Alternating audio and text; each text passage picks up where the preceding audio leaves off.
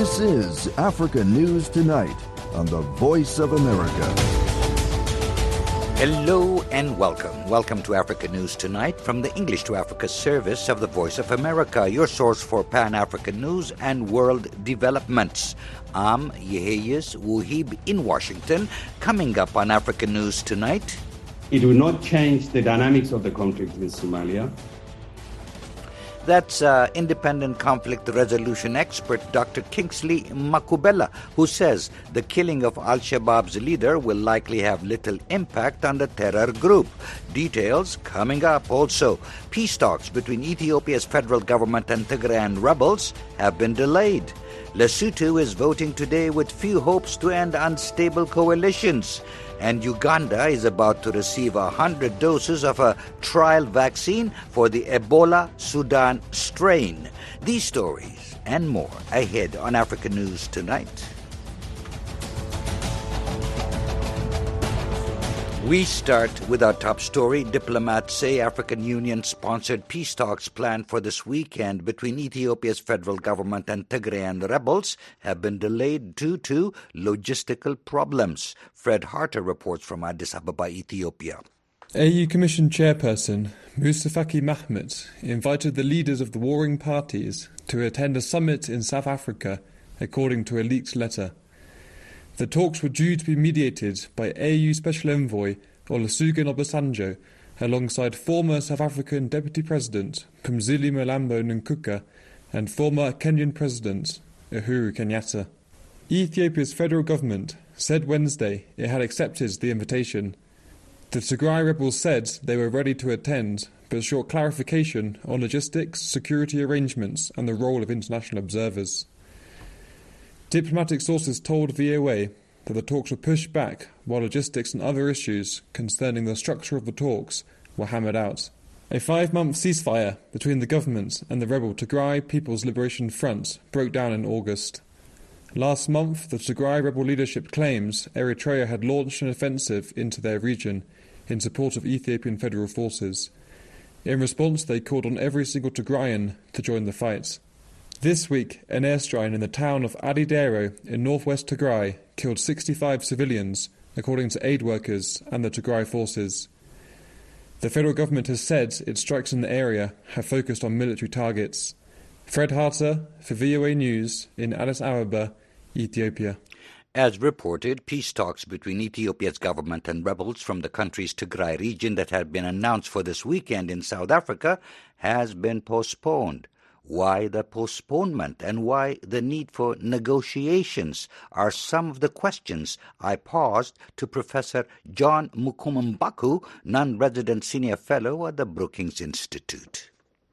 The official announcement, I mean, the official announcement from the uh, African Union is that the talks were postponed for logistical reasons. That's what they say. That uh, they were postponing the talks because they had not yet been able to resolve some logistical issues associated with uh, uh, holding the talks. Now, what that means is not really clear because that could be some kind of euphemism for the fact that the two parties may not be in agreement on what the structure of the talk is going to be. Remember that uh, the government in Tigray had already complained that the invitation letter was sent out without consulting them and that in, in as much as they were interested in the talks, they were not going to accept any imposition of a format for the talks by the African Union, and that they would accept the results of the talk, the outcomes of the talks, only on condition that they consider the process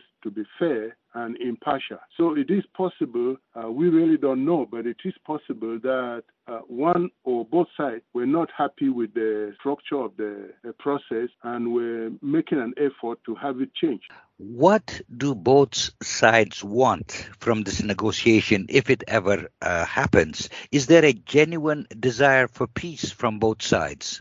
I think that uh, given the the extent of uh, devastation in uh, Tigray. In fact, according to credible reports, more than 5 million people in Tigray are now without services, uh, especially things like food, med, uh, medical services, electricity is not there, phone service has broken down, the internet is not working, banking and financial services are not working. Many children are not going to school. In fact, uh, I believe that the education system in Tigray has not been functioning for the last uh, two years, since November 2020. And so I think that uh, from the point of view of Tigray, they would want uh, a ceasefire that would allow them to begin to reconstruct their country.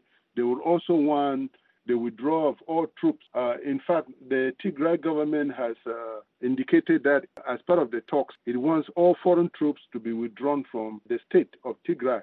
Now, what they, they didn't explain what they meant by foreign troops, whether that means Eritrean uh, troops, Ethiopian federal troops, or both. We really don't know. But they want that done. They want a ceasefire so that the, the, the state can begin the process of reconstruction. Uh, Professor, the deepening conflict also has raised international alarm, with the United States this week, for example, announcing that its special envoy to the region, Mike Hammer, would be making his second visit to Ethiopia Ethiopia in as many months to seek a halt to the fighting. So the international uh, participation, would that help in the negotiations? Well, the, the international uh, participation always helps. The problem is that when you bring in external uh, parties, you always have to be very careful because external parties come in with their own interests. If you remember what happened uh, during the previous U.S. administration with respect to the GERD, where uh, Mr. Trump, then president of the U.S.,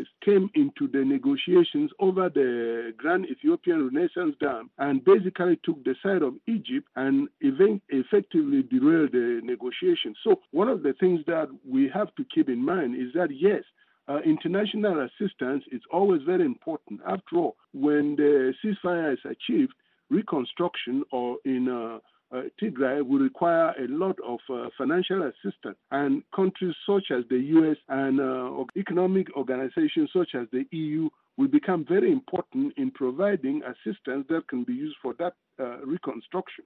So those groups are important. But what we have to keep in mind as Africans is that external groups always come into these kinds of arrangements with their own objectives. That was Professor John Mukum Mbaku, non resident fellow at the Brookings Institute. He talked to me from the U.S. state of Utah. The small kingdom of Lesotho, surrounded by South Africa, is voting today with more than 50 parties competing and few hopes of an end to the country's run of unstable coalitions. Linda Givetash reports from Johannesburg. Lesotho's ruling All Basotho Convention, or ABC, is vying for re-election in Friday's parliamentary polls. But whether it's maintained a majority of support among the Mountain Kingdom's 1.5 million voters is uncertain. The former British colony has seen coups, attempted coups, and general political instability since independence in 1966. The past decade has been marked by regular political turnover, with no one premier managing to hold on to power for a full five year term. The ABC came into power in 2017. Current Prime Minister Moeketsi Majoro is not seeking re election, having been replaced as party leader this year by former Health Minister Nkaku Kabi. The outgoing parliament also failed to pass a series of reforms aimed at improving political stability. The ABC now faces fierce opposition. There are more than 50 parties running for control of the 120 seat parliament. The leading opponent and second largest party is the Democratic Congress. But a new party, Revolution for Prosperity, could also make headway at the polls. It's the best resource and led by millionaire Sam Matekane, who is believed to be the richest man in the country, where nearly a third of citizens are estimated to live on less than $2 a day. Whether voters turn out strongly for any party is another unknown, after less than half of those registered cast a ballot in 2017. Results are expected next week. Linda Givetash for VOA News, Johannesburg. You're listening to African News Tonight on the Voice of America. I'm Yehis Wuhib in Washington. Some experts on the conflict in Somalia say the killing this past weekend of a co-founder of the Al-Qaeda linked Al-Shabaab terror group isn't going to have much effect on its activities. US forces say they killed Abdullah Nadir, who was also a prosecutor in Al-Shabaab's Sharia courts in a drone strike near the town of Haramka on Somalia's southern coast. But barely 24 hours after his death, Al Shabaab launched another attack in which more than 20 people were killed. Darren Taylor has more. In a statement, Somalia's Ministry of Information described Nadir as notorious and Al Shabaab's head preacher and financial director. The US government had put a bounty of $3 million on his head. According to US intelligence, Nadir was next in line to take over leadership of Al Shabaab from current chief Ahmed Diri, who's in poor health. Independent conflict resolution expert Dr. Kingsley Makubela has been studying Al Shabaab since its inception 17 years ago. He says although Nadir had a dominant role enforcing Sharia law in Somalia, he'll be relatively easy to replace within the structure of the Islamic fundamentalist organization. It will not change the dynamics of the conflict in Somalia.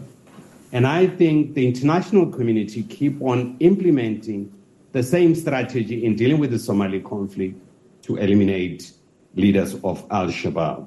And they expect different results. But Al-Shabaab has become much more stronger.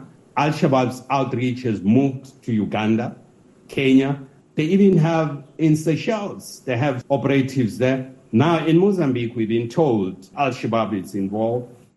Makubela's view is that killing Al Shabaab's leaders won't end or even decrease the conflict because the group's high level of organization means they're quickly and simply replaced by others.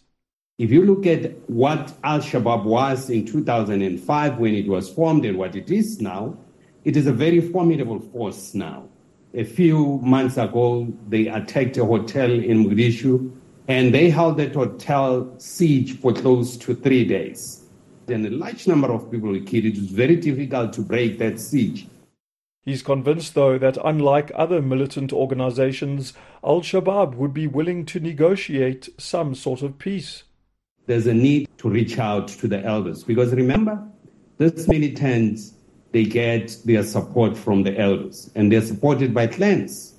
And clan elders provide military support to them. I mean, if you reach out to the Hawiye elders and the Darod elders, who are really fundamental in terms of this conflict, it will be very helpful. But there's no understanding in terms of the Americans. You tell them about a group, they want to kill the leader. Killing the leader is not resolving the problem. Makubela says President Hassan Sheikh Mohammed's appointment in early August of former Al Shabaab deputy leader Mukhtar Robow as religious affairs minister may be a signal that negotiations could happen soon. Mukhtar Abdo was kept in prison for quite some time during the elections because he has a lot of support within his clan elders. And I think. Um, but for talks to begin, says the analyst, the insurgents would need to stop their attacks, with the Somali government and US forces subsequently halting their targeting of Al Shabaab leaders. For VOA News, I'm Darren Taylor in Johannesburg. The United States has accused Russia of using mercenaries to exploit Africa's natural resources and commit human rights violations. U.S. Ambassador to the United Nations Linda Thomas Greenfield said yesterday that Kremlin is using the Wagner Group and that, in her words, these ill gotten gains are used to fund Moscow's war machine in Africa, the Middle East, and Ukraine. Make no mistake, she said, people across Africa are paying a heavy price. Reuters notes that the Wagner Group is made up of Russian military veterans who are involved in several countries, including Mali, the Central African Republic, Libya, and Syria. Thomas Greenfield made her remarks at a meeting of the UN Security Council on the financing of armed groups through illicit trafficking of natural resources in Africa. Uganda is preparing to receive 100 doses of a trial vaccine to prevent further spread of the Ebola Sudan strain that's responsible for a growing outbreak. The vaccine is to be administered to immediate contacts of Ebola victims. Catherine Nambi reports from Kampala. Unlike the Ebola Zaire strain, which has a vaccine and known therapeutics, the World Health Organization WHO says the Sudan strain has no known vaccine. A number are being developed. One from the U.S. National Institute of Health and Sabin Vaccine Institute is being fronted for clinical trials in Uganda as soon as possible. Dr. Jonas Tegegn Woldemariam is the WHO representative to Uganda. There are two out of the eight candidate vaccines. There is uh, safety data on two of the vaccines. And one of them is far more advanced than the other in having the data. Uh, there is uh, currently uh, Ugandan scientists and international scientists looking into uh, deploying the vaccine. We do not have sufficient data to deploy it in a large, and, and the supply is not there. He says the vaccine is on trial, so only a few doses, about 100, will be imported into Uganda. Because the virus is so contagious, they mainly will be for people who have recently come into contact with Ebola victims. Currently, the study protocol is looking into the immediate contacts of cases as uh, the potential candidates for this study. Partly it's because we have a small amount of the vaccine, and it's important to establish its uh, uh, efficacy uh, by doing that study. Uh, if we succeed, it will be a big uh, breakthrough in uh, having additional tool to control this strain of Ebola, Ebola Sudan. Dr. Woldemariam is hopeful that once all formalities are concluded for importation of the vaccine, it will be available in Uganda quickly. As soon as the, uh, the import license is received from the National Drug Authority, the scientific committees have approved the protocol. Uh, I think the, the vaccine would be imported into Uganda, hopefully uh, within less than a week, but it might take a week to two weeks. We can promise or with what we know is as soon as these formalities are ready, uh, addressed, they would uh, the vaccine would be in the country. In three weeks of battling the highly hemorrhagic fever, Uganda has registered 43 cases and nine deaths, four of which are medics. According to the Ministry of Health, about eight people have been discharged from Ebola treatment units. About 800 people who came into contact with Ebola patients are being followed up by health workers. The disease was first reported on the 20th of September and has spread to three other neighboring districts so far. This is Catherine Nambi for VOA News in Kampala. In South Africa, many cities are starting to ration water in the middle of power cuts that go on for nine hours per day in some areas. Three of the country's top cities are affected. Thuso Khumalo reports from Johannesburg. In a statement issued to the media, Rand Water, the bulk supplier of water in Johannesburg, said the increased demand has depleted water storage from 52 to 38 percent. This means the reservoirs are quickly running dry. Under restrictions imposed by the city of Johannesburg, residents are prohibited from watering their gardens during the day. No one is allowed to fill their swimming pool with municipal water.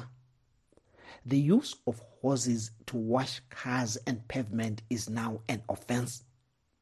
Motalatale Modiba from the Gauteng Department of Health told the media that the taps have already run dry at two of the city's major hospitals, namely Helen Joseph and Rahima Moosa.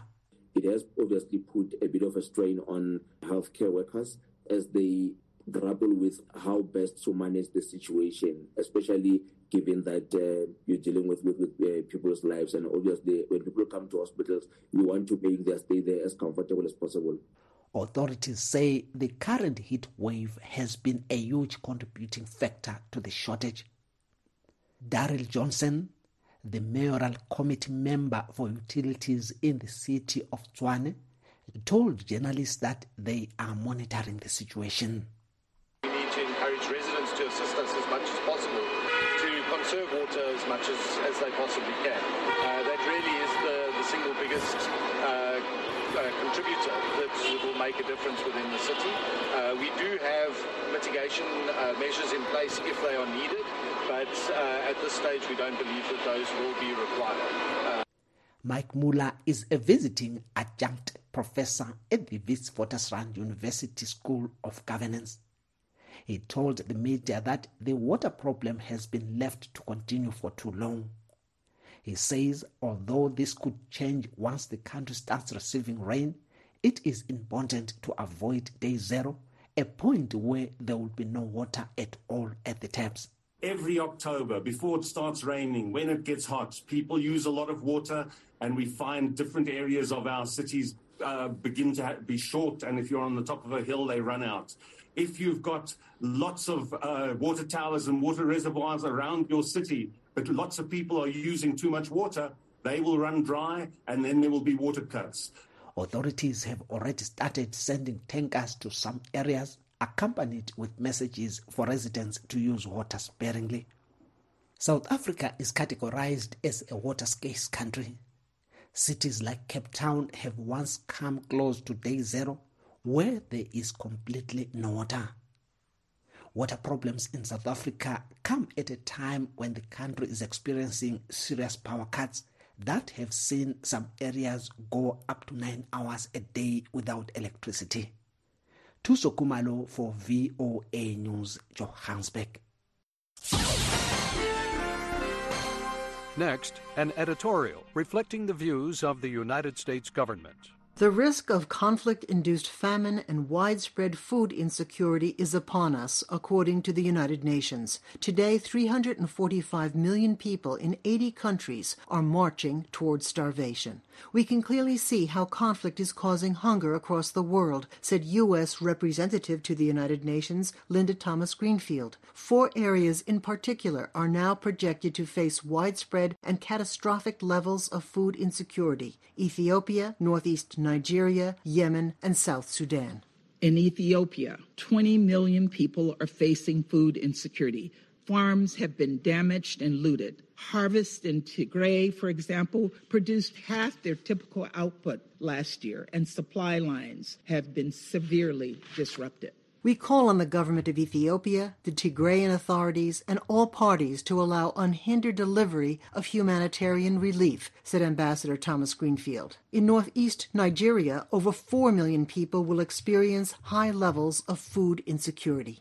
Almost 8 million people in a country that is rich in resources. We call on the government of South Sudan to issue a decree mandating the free, unimpeded, unhindered movement of humanitarian assistance and protection for humanitarian workers. It is time for all parties to end hostilities. In Yemen, the truce has brought some relief to civilians, but it has not been enough to reverse one of the world's most desperate humanitarian crises, said Ambassador Thomas Greenfield. Over 19 million are facing food insecurity. In South Sudan, over 60% of the population will experience crisis or worse levels of acute food insecurity. The severity in some areas is the highest we've seen in almost a decade. Farmers are worried about being attacked. They're abandoning their farms. That means fewer farms and fewer crops and more displacement and more suffering. Finally, parts of Somalia are teetering on the edge of famine. For our part, since February, the United States has provided over $5.7 billion in humanitarian assistance to food security operations. But we know we can't do this alone, and we know it's not enough, said Ambassador Thomas Greenfield. We will continue to use every diplomatic tool in our arsenal to tackle the food insecurity crisis head on, and we call on every other country to do the same. While the challenge can feel overwhelming, we must remain focused and we must stop famine before it happens. That was an editorial reflecting the views of the United States government. And that wraps up this edition of African News Tonight. I'm Yeheyes Wuhib in Washington. For all the latest developments on the continent 24 7, visit our website at voaafrica.com. On behalf of our producer, Mokbilia Baro, and our engineer, Justin Twait, thanks for choosing the Voice of America.